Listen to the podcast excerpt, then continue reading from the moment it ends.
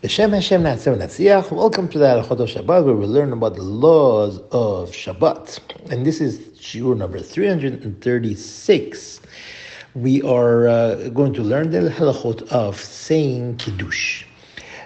Starting off the Kiddush is with the Pesukim from the book of Bereshit, and the portion of the Torah that talks about Shabbat. First portion of the Torah that talks about Shabbat would be Vayechulu Hashamayim Veha'aretz Kol Shav'am. And these few verses that we say, we start them off borrowing two more words from the previous portion of the Torah, which is Yom Hashishi. So we say Yom Hashishi Vayechulu Hashamayim Veha'aretz Kol Shav'am, and we continue going on. Now, there is a few reasons for this. Number one, the first letter of Yom is Yud, and the first letter of Hashishi is He. First letter of Vaychulu is Vav, and the first letter of Hashamayim is He. And altogether, we have Hashem's name. And that's one reason. Another reason is that together with these words of Yom Hashishi, B'chol Hashamayim, and etc., and the Bracha of Kiddush, we're going to have 72 words.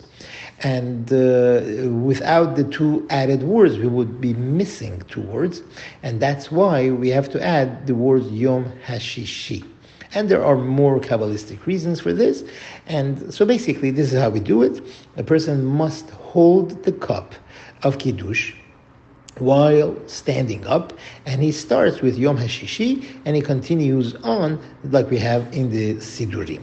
Now, any mitzvah that performing the mitzvah happens by speech, there is a law that would be connected to this, and that law is shomeya ke'oneh. What does that mean? That means one who is hearing the speech from the other person, it's as if he himself is saying these words. For example, you hear the Megillah on Purim, and you have kavanah, you have the intention. You're going to perform the mitzvah by hearing it from the person who is reading it. And the person who is reading it has intention that he is performing the mitzvah for you as well. It's as if you yourself are reading the Megillah. And the same thing happens by Kiddush. When the person who is making Kiddush, he has in mind that I am performing this mitzvah, and I'm performing this for anyone who is hearing me from already the words Vaychulu, and they have in mind that they're going to be performing this mitzvah of Kiddush through me.